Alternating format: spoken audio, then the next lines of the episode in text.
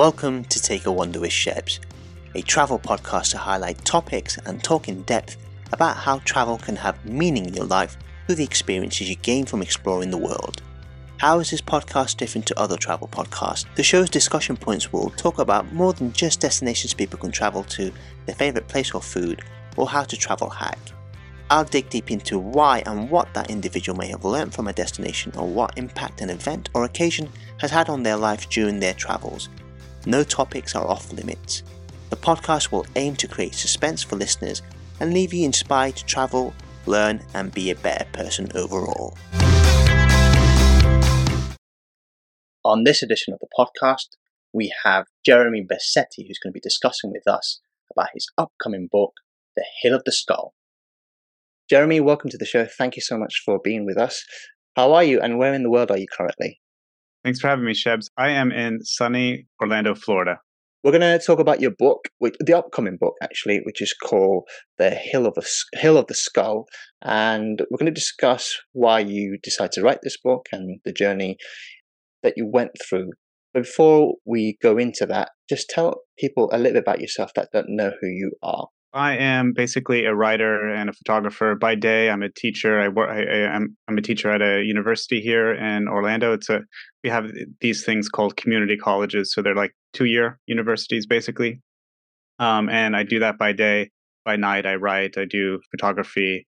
I'm a podcaster. I have a podcast called Travel Writing World, and yeah, I kind of I'm interested in you know the intersection between you know exploring the world and um, the creativity that results from that. Interesting. You said you're a university. What is it that you teach within the university? I teach intro level humanities courses. So intro to humanities and some kind of some courses that focus on time periods. So the Enlightenment and Romanticism, but generally introduction style courses, introducing students to literature, arts, philosophy, those types of things. Teaching something that you wanted to do whilst you're in uni yourself, coming going through education feels strange to say this. When I was doing my graduate work, I was really interested in research and history and that kind of thing. And you know, teaching was the necessary evil to to be in that world of, of research and uh, you know the, what they call the life of the mind, which is kind of ridiculous. To to be kind of immersed in your own studies and in, and in your research. The only way that I was able to kind of do that was through the teaching route. So necessary evil for my academic and my larger interests. And it turns out it's been it's been great. Teaching is is a lot of fun when it's uh, when everything clicks in the gear. It's a lot of fun, but when things go bad, it's also um, it's, it's bad. How did you fall in love with travel first? You know, travel is something that I've always done. Uh, my mo- my mother's Dominican. My father, like, he moved around the states as well. He's I think third generation uh, immigrant to the United States. So like we've always since I can remember. Like we were always traveling around, going to the Caribbean to visit family, but also going around the United States um, traveling. So like it was something that didn't really come to me. It was something that I was like born into. But I remember like most of my travel uh, when I was younger was you know obli- obligatory travel to go see the parents and grandparents and the cousins and all that stuff. Um, but when I was older, I think maybe in the in my twenties, uh, I went to Europe for the first time, you know, kind of as like an independent traveler, and that's when my eyes kind of opened up to the possibilities of it all. Would that be one of the most transformative experience that you had whilst you were traveling? Not one of the most transformative, but certainly it gave me the the bug, right, to to go traveling. I think you know the most transformative experience for me was um, part of my uh, graduate work research. I went to Spain uh, to to do research in Spain in the archives there, and so like I, the only way that I could for, afford that was to teach English there as well. Mm. So I packed up, I sold all my stuff, and and went to to Spain for about a year, which is um, you know where I lived, and I did research, taught English, um, but that was really kind of the most transformative kind of travel experience that I've had, just because of the the the time that um, it it it gave me to to kind of immerse myself into Spanish uh, culture like firsthand. Like we don't really get that. I don't think traveling somewhere for a couple of weeks. Uh, you know, you can you can get a taste of what's to come, but like that that immersion, um, uh, I think you need a little bit more time. Slow travel is really really important. I've I've done mm-hmm. slow travel, and and you do get to integrate. Well, not integrate, but because you're not, never going to get the knowledge of of a, of a local or get the experience until you've spent a significant amount of time, but when you're there for for, for a bit of time, you, you get to see the ins and outs, and, and when you go for a couple of weeks, you may not necessarily get the, the gist of it, but you might get right. a little bit and stuff. The, the big thing that I want to going to be discussing is your is your upcoming book, the the Hill of the Skull, and it, it's in Bolivia, and it's a very fascinating short memoir that I that that you've written. Now, tell us why you decide to firstly go to Bolivia, and also what was the journey through wanting to write a, a piece like this, or did you initially go to Bolivia not thinking that it was going to be there's going to be a book coming out of it? Last fall, last for the last fall semester, so 2022, um, I was on sabbatical, so I didn't have any uh, teaching obligations, um, and so I thought it would be a good time for me to you know immerse myself in other parts of the world, but also um, to do you know this kind of like a little bit more um, rigorous, deeper primary research for this project that I'm working on. Um, I don't really talk about it that much in the in the book, but I'm I'm working on this larger project about mountains, and so I went to Bolivia to do that kind of primary research, and that took me to a a town outside of um, a big city. In fact, it's not a town; it's quite quite a large city, but it's outside of, of, a larger city called Cochabamba. That the smaller city that I went to is a city called Quillacollo, because every August there's a, a pilgrimage to a sacred mountain, um, and, and, kind of around the time of you know the Ascension Day. It's a, it's a Catholic holiday, um, but it also has this kind of interesting syncretism with local uh, native Andean ideas, kind of all coming together. Part of my research for my larger larger project took me there. I, I normally can't travel at that time in August because of my teaching obligation. So I was like, okay, this is the time I have August off. I'm going to go check out. I'm going to go to the Andes, right? And I'm going to check out this um, this pilgrimage essentially. And so that was kind of the the motivation for this larger element, this larger research project. And I had these other like other projects in mind, like a photography project that I wanted to do while I was there. But the main kind of thrust for me to be there was this larger um, project. But when you're working in the field and working on the ground, you know, there are so many. Uh, I don't know how to say this, but there's there's a lot of going on. There's a lot of kind of sensory inputs, right? And um, kind of the, some of the projects that I wanted to do um, had to I had to abandon those basically just for for whatever reason.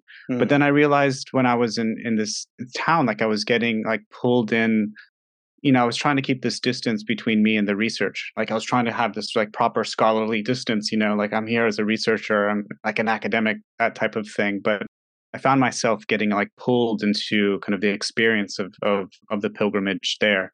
And so this book that I that I'm trying to kickstart here in in in September was a result of that direct experience. It was completely coincidental. I mean, it wasn't something that I was planning on writing. It just you know, it happened. And, you know, as I was getting pulled into this world and I found myself becoming a pilgrim, um, you know, that's when the story element put into place. And I in, thought I need to write this down.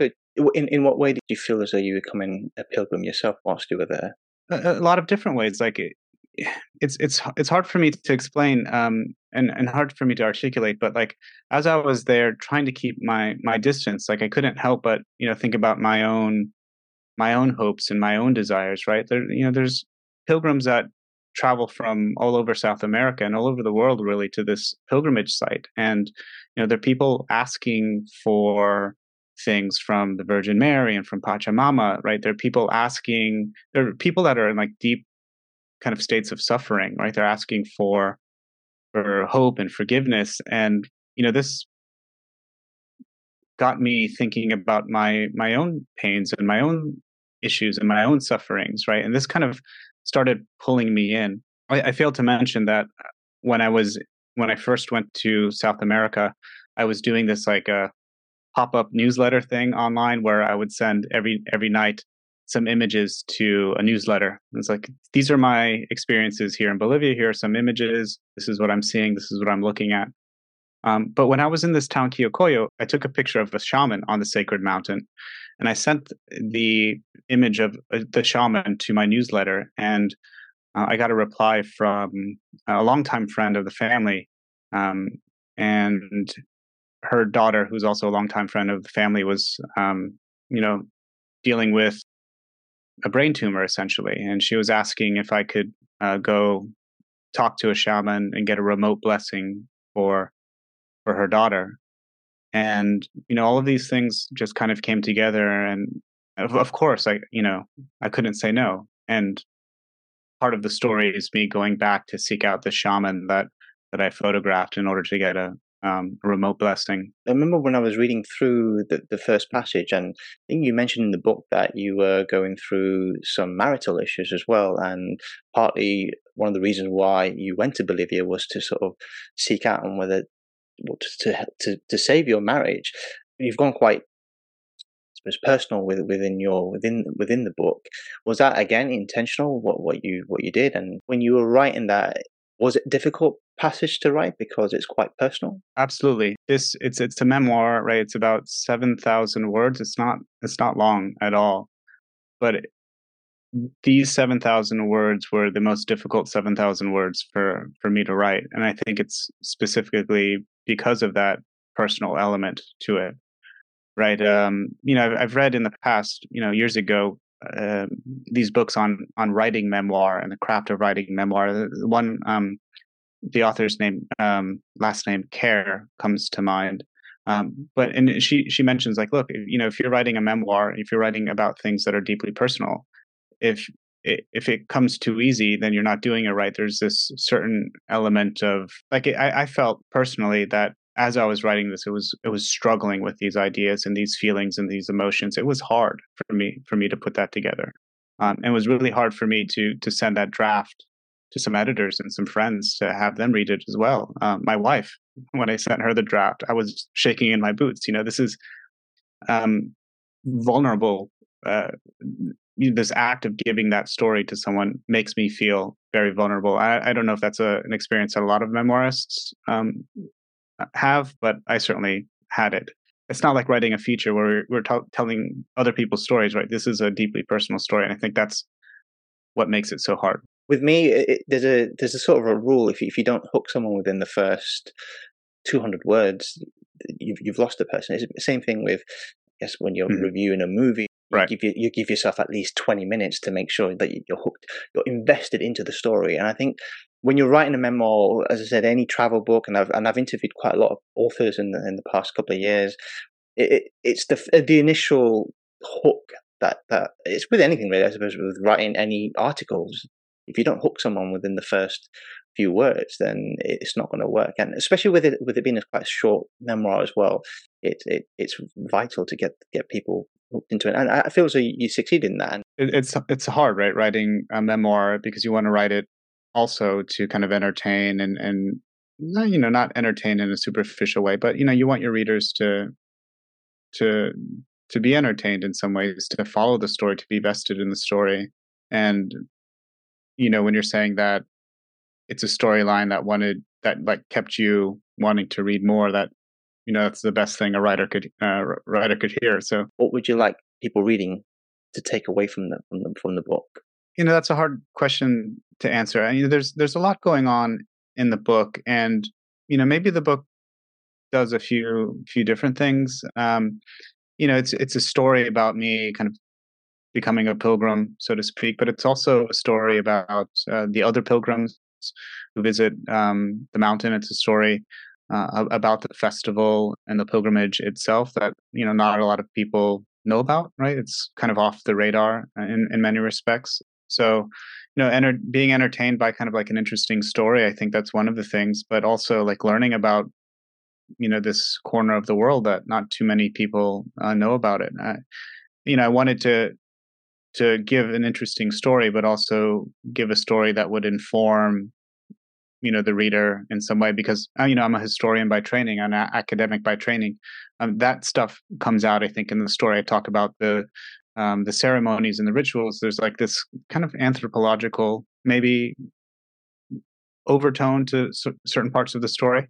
Um, so maybe that as well, like learning about the rituals and the ceremonies and the people that go to this sacred mountain, but also, you know, being entertained um, w- with kind of an interesting story. I think those are um, part of the main things that I'm trying to do here. you are looking to to generate funding, and what's your main goal from? Are, are you looking to get it published with a, a publisher, or is it going to be an online or self published book? The the punt the funding window, the campaign runs from September 25, Monday, September 25, until October 26, I believe.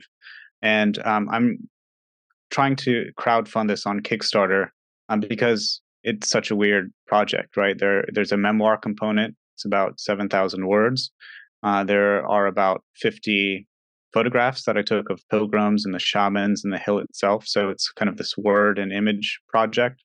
Um, there's a an afterword by the writer Pico Iyer, um, and also this kind of crafty like dialogue section at the at the end with uh, me and a, a um, British photographer Alys Tomlinson. Um, it's a textual um, dialogue about craft and photography and stuff like that. So it's it's a weird it's a weird thing, right? There's memoir, there's photographs, there's an afterword, there's this kind of crafty section. Um, it's it's a weird it's a strange project and, and publishers I, I found I find you know tend to shy away from these kind of strange uh, um, projects. So what I've decided to do is try to forego the traditional publishing route and do an independent publishing through Kickstarter, um, trying to generate the funds before publishing it.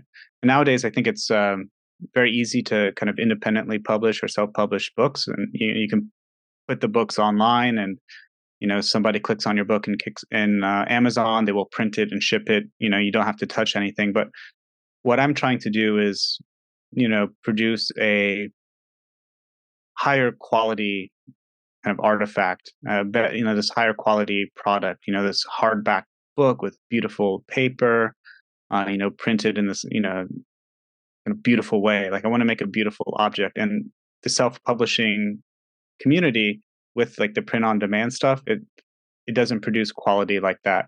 So I'm trying to crowdfund um, this project in advance to generate the funds so that I can print a run of these hardback beautiful books. How much are you aiming for at the moment? I'm still trying to to work out the the fine details, but right now it's around ten thousand. It's it's quite high, uh, ten thousand to to twelve thousand US to um, publish this book in line with the vision that I have for you know a beautiful beautiful object. Would that ten thousand include a certain amount of prints already, or would it that would just be just to get the get the ball rolling? That will uh, enable me to produce the books in the print run that that I have set out. So that's like, you know, print, ship, deliver in you know in, in my warehouse, my garage, right? Um, so that that will kind of do it all. With with any independent publishing, um, kind of job, you have to take on a lot of roles. Uh, you have to write, you have to edit, you have to format, you have to do marketing, you have to do all of that stuff. Um, but you know, part of that funding goal that I have will help, you know, me hire someone to do like the copy editing and also like to do like some format cleaning up for the for the files to get everything print ready. There's a lot in the back end that that's going to fund. Is this your first book, or have you written books before? I've written books before. I've written a um, historical fiction um, story uh, about Spain. Um, I actually independently published that uh, several years ago as well, so I know how like the indie publishing world uh, works. I've written forewords and um, you know essays for other other books, academic and and non. But yeah, the reason why I asked that question was because it sounds like a quite a, a tough thing to do going through the independent independency. And if you're fortunate enough, people listening having having a, a literary agent and everything's done for you, it makes life easier. But the, the journey again to, to get this published will probably be more satisfactory because you, you you're having to do it all yourself and it seems like you've got some experience and it's quite a tough which is why obviously you, you're trying to get people to to buy into the vision and buy into to your story is is uh, you mentioned quality it has to be of a high quality. Primarily because because of the images right? This is i call this a photo book memoir because you know there's an equal amount of photos as there are um, kind of this like the text section and the photo section i think go hand they go hand in hand.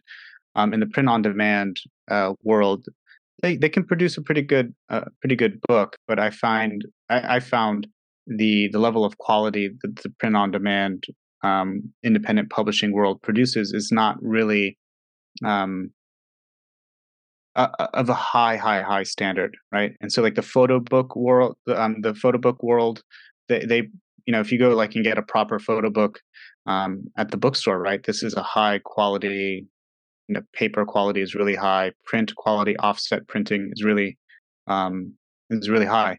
Um, you just can't get that with print on demand and if for a traditional publisher to produce a book like this, the margins would be too too small for them, you know. So that's for these reasons I have to go um, independent and and and do this high quality offset print run on my own and not do the print on demand stuff. I want to be positive and say when this book does well, have you got ambitions to do more of these little memoirs? Well, we'll see. I mean, you know, I like the form. You know, the the form of this is kind of word and image right? It's something that I studied when I was in grad school. It's kind of like this nerd topic, but it's like this interesting form. It's like you have words and you have images, and they complement each other. So that's it's an interesting it's an interesting form.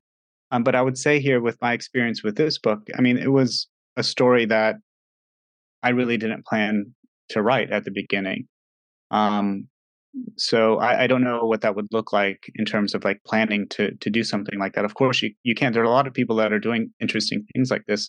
Um, there's a guy named Craig Mod who is independently publishing these types of word and image books about his life and his experiences in uh, living in Japan. So there are a way for people to do that. What's the future for me after this, this book? I don't know. Um, we'll see we'll see how it goes. Question about Bolivia itself, and when you mm-hmm. when you travel there, since you've now gone, what's your thoughts on the on the country? And I'm sure you would want to be going back very soon again. First time uh, in in Bolivia, um, my connection was with the country was purely through books and, and research. So I knew nobody there. Um, I just knew about its history, and I really didn't know that much about uh, contemporary politics and social issues in, in the country. I was more kind of history, historically minded with, with Bolivia. Um, so that was a, a challenge, uh, but I speak Spanish and I was able to, uh, you know, ma- make it work. Navigate quite easily with the language. Yeah, yeah, yeah. Um, and it's, it's. I would imagine if you don't have Spanish, it's it would be kind of difficult, um, just because of the um, you know proficiency of English there is not is not um, very good, but um, it's a beautiful place, interesting place. Um, I, I, I spent 30 days there, and then I crossed over um, at Titicaca into into Peru, and as soon as you cross that border, you know you can feel a difference, a change. Um, and it's hard for me to explain, but you know, there's a lot more comforts as soon as you get in, into Peru.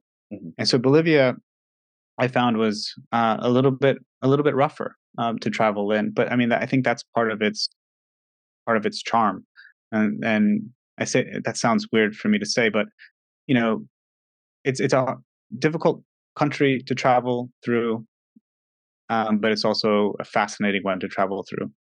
You know, the altitude gets you. Yeah, I know because uh, I've been to Lake Titicaca myself in, in, Peru. I didn't quite make it to to Bolivia, so I understand the the altitude side of it you have to get used to it. And but when you were saying it's quite rough compared to peru is that because of peru being slightly more i suppose wealth wealthier country? Yeah. I mean those are the comforts that that um, that hit you as soon as you you cross over uh, the border that i found. Bolivia is one of the poorest countries you know this in this side of the globe. Spending 30 days uh, in bolivia it's like you just there's not enough time to to see it all right? It's a uh, fascinating place. It's you know something eh, there's people you know what you don't expect it and and um yeah i would love to go back um i don't know when or or if i'll go back but i have my 10 year visa and I'd, I'd love to go back whenever for people who are fascinated about any south american countries you just have to go and explore and, and find out for yourself because then you will see what it's like and then you can make your own judgment before i let you go jeremy right. important information that is needed for people to get in touch and perhaps help you with the funding. So let us know where where we can get involved. The best place to go would be my website, It's uh, jeremybassetti.com. Uh, that's B A S S E T T I dot com. So like two S's, two T's. And uh, there you'll be able to find uh, the links. But if you go to jeremybassetti.com forward slash skull, that'll take you uh, straight to the Kickstarter page so you can check it out. Um, and uh, I would love your support. Uh, let's let's make this happen together. There's some interesting rewards, some cool rewards that I'm offering uh, for backers. You know, the book, the, the beautiful book, um, that might be quite expensive, maybe a forty dollar uh, book, but I do plan on offering some more affordable options, like um, paperback version, print on demand that I just spent a lot of time talking uh, talking poorly about. Uh, but you know, just cheaper, more affordable options to um, to have there. So if people want to support the project, but you know they can't financially support at the level of you know a, a hardcover book, they can support with like an audiobook version or or um, paperback or ebook version, things like that. Hopefully, fingers crossed, it, it succeeds and people listening again get in touch fund as much as you can and let's let's get the book up and running. Jeremy thank you so much for coming on the show. I really appreciate your time. I wish you all the best and i speak to you very soon. Thanks so much shebs. That's it for take a wander with shebs. Don't forget to leave a comment and like this episode and you can follow me on all of my social media platforms under the handle shebs the wanderer. Until next time Bye for now.